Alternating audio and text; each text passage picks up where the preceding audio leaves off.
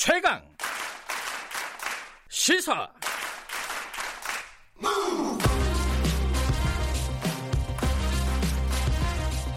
지금 여러분께서는 김경래 기자의 최강 시사를 듣고 계십니다.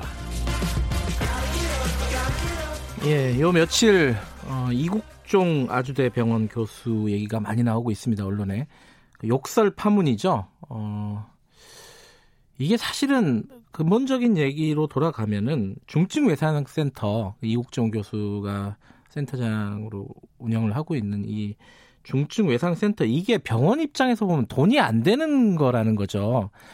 어, 중요한 시설이긴 하고 운영을 해야 되긴 하지만 돈이 안 되기 때문에 병원에서 항상 찬밥 신세를 하는 겁니다. 그래서 지원도 잘 안 해주고요. 그 해묵은 갈등, 오래된 갈등이 이번에 폭발이 된 거 아니냐 이렇게 해석을 할 수 있을 것 같습니다. 그렇다면은 이 본질적인 문제를 해결을 해야 되지 않겠습니까? 관련된 얘기를 좀 나눠볼게요. 송명재 응급의학과 전문의 연결돼 있습니다. 안녕하세요. 아, 예, 안녕하세요. 네. 어, 응급의학과 전문의들이 중증외상센터에서 일을 하게 되는 건가요? 어떻게 되는 겁니까? 아, 제 응급의학과 전문의들은 예. 응급실에서 주로 근무를 하는데 예.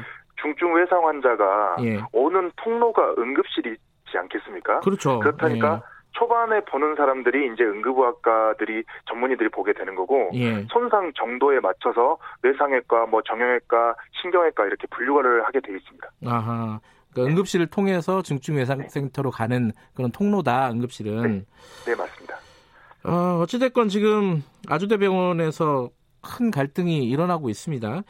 이 뭐 교수회에서도 뭐 비판 성명을 냈고요. 유, 유희석 의료원장 어, 물러나라는 얘기도 있었습니다. 병원 내에서 어떻게 보셨습니까? 그 송명재 선생님은 아, 저는 네. 지금 상황에 조금 아쉽습니다. 어떤 왜냐하면 부분이요? 예, 언론은 지금 단순히 네. 이국종 교수님과 네, 유희석 원장님의 개인적 갈등을 중심으로 보도가 되고 있습니다. 네, 저는 그런 부분보다는 네, 개- 왜 그런 갈등이 생겼느냐에 초점을 맞춰서 보도가 되는 것이 네. 사회적으로 도움이 되는데 그렇지 못한 게 좀 아쉽습니다.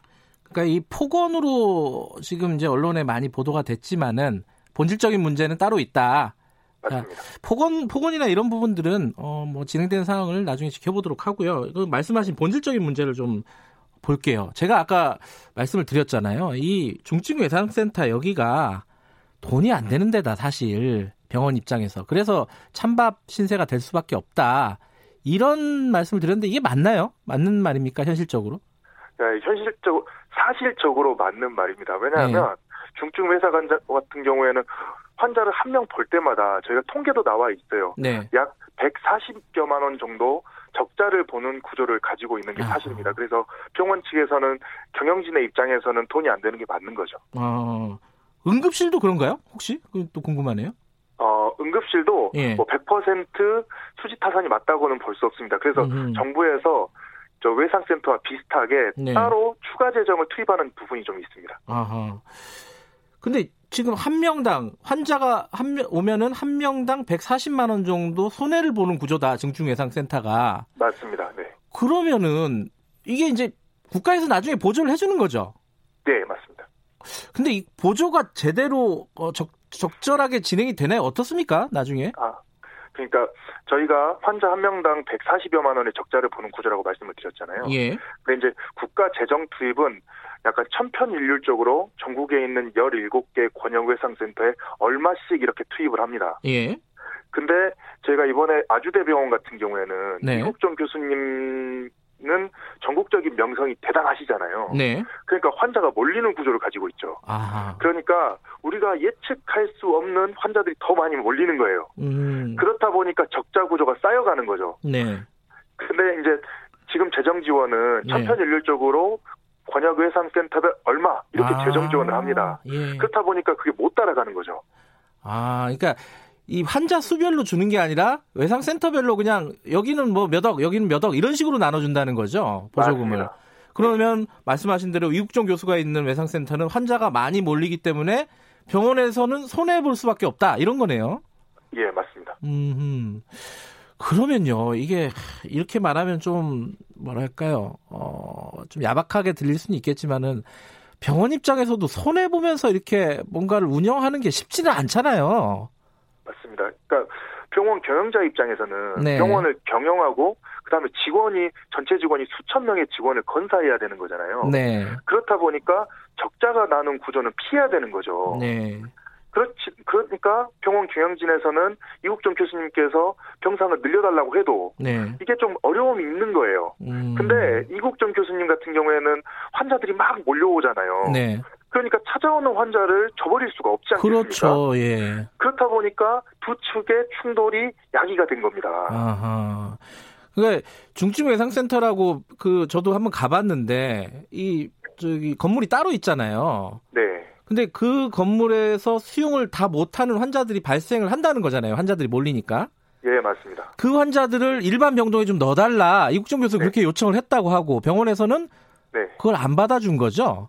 그러니까 병원에서도 안 받아줬다기보다는 못 네. 받아줬다가 맞을 아하. 수도 있습니다. 왜냐하면 지금 아주대병원 같은 경우에는 외상 병상이 한 100병상 정도 된다고 해요. 네. 근데 본관에 있는 병상이 750병상인데 네. 병원에는 전문과가 한 40여 개 과가 돼요. 예. 근데 외상외과가 100병상인데 나머지 750병상을 나머지 과가 이제 나누고 있는 거잖아요. 네. 근데 이제 외상 환자 같은 경우에는 한 병상당 적자를 보는 구조니까 네. 이제 조금 이거를 더 확대시키는 거에 대한 어려움이 있었던 있었겠죠. 음, 네. 그 과정에서 오랫동안 서로 간에 불만들이 쌓여왔고 그 부분이 이번에 폭발이 된 거군요. 예, 맞습니다.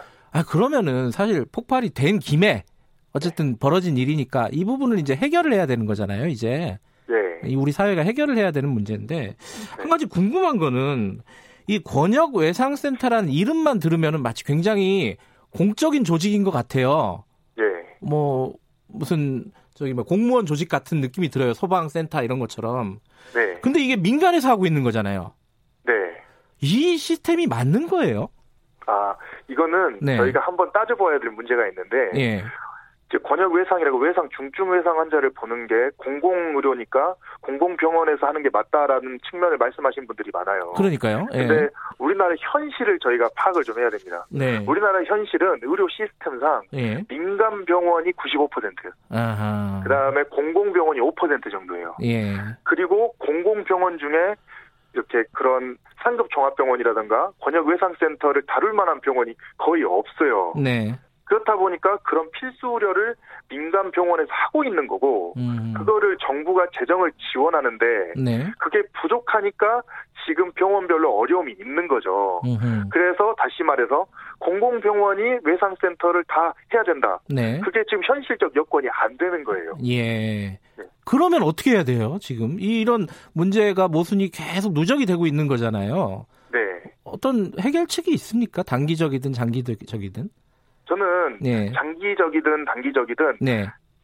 처음에 선순환적 구조로 좀 봐야 된다고 생각을 하는데요. 어떤 말이죠? 뭐냐면 예. 외상 환자들에 대한 행위별 수가가 정상화를 되면 음흠. 외상 환자를 열심히 볼수록 의료진이 네. 병원에서 그 수익으로 더욱 인력을 충원해 줄 수 있는 구조로 가는 게 급선무라고 보고요. 음흠. 만약 그게 어렵다. 사실 네. 그것도 어려운 일이죠. 예. 어렵다면 재정 지원을 예. 정부에서 획일화해서 외상센터에 얼마씩 지원하는 것보다는 네. 각 의료기관의 선- 손실 정도에 따라서 음. 지급을 해야 된다고 생각합니다. 음. 뿐만 아니라 네. 지금은 권역 외상센터별 인력 기준을 동등하게 하거든요. 네. 근데 예를 들면은 어디 산악지대에 있는 외상센터나 네. 도시에 있는 외상센터가 중증 외상 환자분의 손상 정도가 다를 수 있잖아요. 네. 그렇다 보니까 거기에서 그 병원에서 각 분야별 맞는 의료진을 채용하게 자율적으로 적재적소에 활용할 수 있게 해야 되는데 네. 지금 중증외상센터의 기준은 획일적으로 무슨과 몇 명, 간호사 몇 명 이렇게 놓은 거죠. 음흠. 그래서 병원별로 좀 특성이 있게 네. 좀 자율성을 보장해 줘야 된다고 저는 생각합니다. 그러니까 수가로 만약에 어, 지금의 손해 보는 것들을 보상을 해준다 그러면은 이제 건보 건보 재정으로 가는 거고요, 그죠? 맞습니다. 네. 그리고 국가 보정으로 가면 세금으로 가는 건데 네. 어쨌든 어떤 방향으로 가든 지금은 조금 현실화 시킬 필요가 있다 이런 말씀이시네요. 네, 맞습니다. 지금 인력 얘기도 하셨는데 관련해서 굉장히 좀 의아한 얘기가 있어요. 전국 권역 예산센터 예산 중에 올해 어, 내년이죠. 어, 올해인가요? 31억 원 삭감을 했, 어요 네. 이게 사, 지금 돈이 부족하다 그러는데 예산을 삭감한 거예요. 이게 모순된 상황이잖아요. 이게 이제 인력 때문에 그런 거라면서요. 설명을 좀 해주세요, 이 부분을. 그러니까 정말 그 처사는 어처구니가 없는 처사인데요. 예. 지원했던 걸 사용이 안 됐다는 이유로 삭감했는데 네. 말이 안 되죠. 그러면 왜 사용이 안 되는지 봐야 되는데 네. 현재 저희가 대학병원이든 중소병원이든 간호 인력을 충원하기에는 하늘의 별 따기라고 합니다. 음. 뿐만 아니라 외상센터 같은 경우에는 우리 기자님도 잘 아시다시피 일이 얼마나 고됩니까? 네. 고되다 보니까 인력들이 안 하려고 해요. 음. 그러니까 뽑는 게 굉장히 어려운 거예요. 예. 그 말이라 하면 안 쓴 게 아니라 인력을 못 뽑아서 못 쓰고 있는데 그걸 안 써서 삭감한다고 하니까 음. 정말 현장에 있는 사람들은 어처구니가 없는 거죠.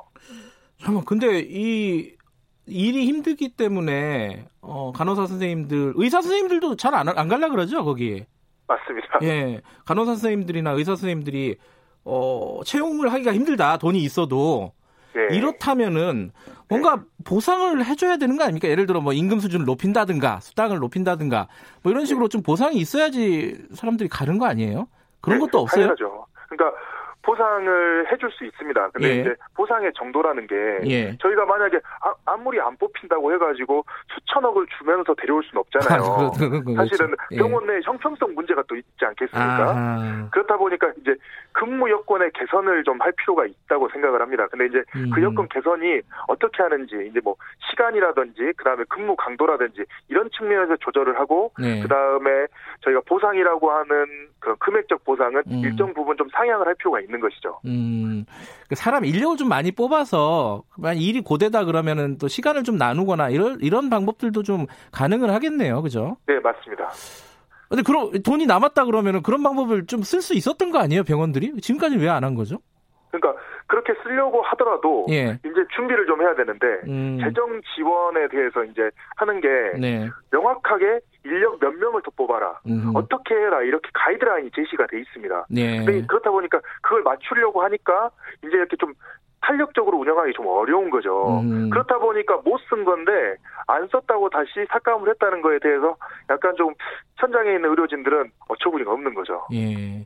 그 응급의학과 선생님이시니까 잘 아시겠지만은 가, 어, 예. 간호사들 퇴원 문화 예전에 많이 논란이 됐었잖아요. 예. 의사 선생님들도 마찬가지라면서요. 제가 이제 그거에 대해서는 조금 말씀드리기가 어려운데 사실은 이제 이것 자체가 우리나라 의료 현실을 반영하는 거라고 생각해요. 예. 왜냐하면 실제로 아까 말했다시피 외상이나 응급 환자의 같은 경우에는 저수가다 보니까 네. 환자를 많이 보게 할 수밖에 없어요. 예. 그런 사회적 불합리함이 있는데 음흠. 저희가 의료진은 오는 환자를 거부할 수 없고 그 다음에 생명을 위중한 환자인데 어떻게 해서도 우리가 쥐어짜서라도 봐야 되잖아요. 네. 그렇다 보니까 그런 환경이다 보니까 그런 사회적 폭력이 의료진 간 서로 태울 수 있는 그럼 태워버릴 수밖에 없는 물리적 폭력이 됐다고 저는 생각을 합니다. 음. 네. 요번에 그 유희석 원장이 욕설하고 이런 것도 보면은 네. 뭐 개인의 어떤 캐릭터일 수도 있지만은 네. 그 의사들 간- 의사들 안에 문화가 좀 네. 거친 거 아니냐 이런 생각도 언뜻 들긴 하더라고요. 네. 그럴 수밖에 없는 이유가 있겠죠. 네. 그러니까 일반인이 봤을 때는 저렇게 거친 게 문제가 있다. 물론 제가 음. 그런 욕설을 이제 정당화 시키려고 하는 건 아닙니다. 근데 네. 이제 의사들 간에 일이 고되고 그런 네. 정신적 긴장 상태 항상 있어야 돼요. 예. 그 다음에 신체적으로도 일이 상당히 고됩니다. 예. 뿐만 아니라 요즘 세태가 네. 우리가 최선을 다해서 진료를 하고 예. 환자한테 최선을 다하더라도 만약 결과가 안 좋으면 네. 요즘 시대 상황이 막 이렇게 소송을 많이 하고 그러거든요. 알겠습니다. 그렇다 보니까 저희가 최선을 다해가지고 할 수밖에 없는 거예요. 그렇다 알겠습니다. 보니까 서로 간에 의료진 간에 좀 그런 게 있을 수 있습니다. 자, 욕설만 생각하지 말고 이번 기회에 어, 권역 어, 외상센터 문제를 해결할 수 있는 방안을 좀 고민을 해보자 이런 차원에서 네. 말씀 좀 들어봤습니다. 고맙습니다. 네, 네, 감사합니다. 예, 송명재 응급의학과 전문의였습니다. 김경래 최강사 1부는 여기까지 하겠습니다. 잠시 후 2부에서 뵙겠습니다.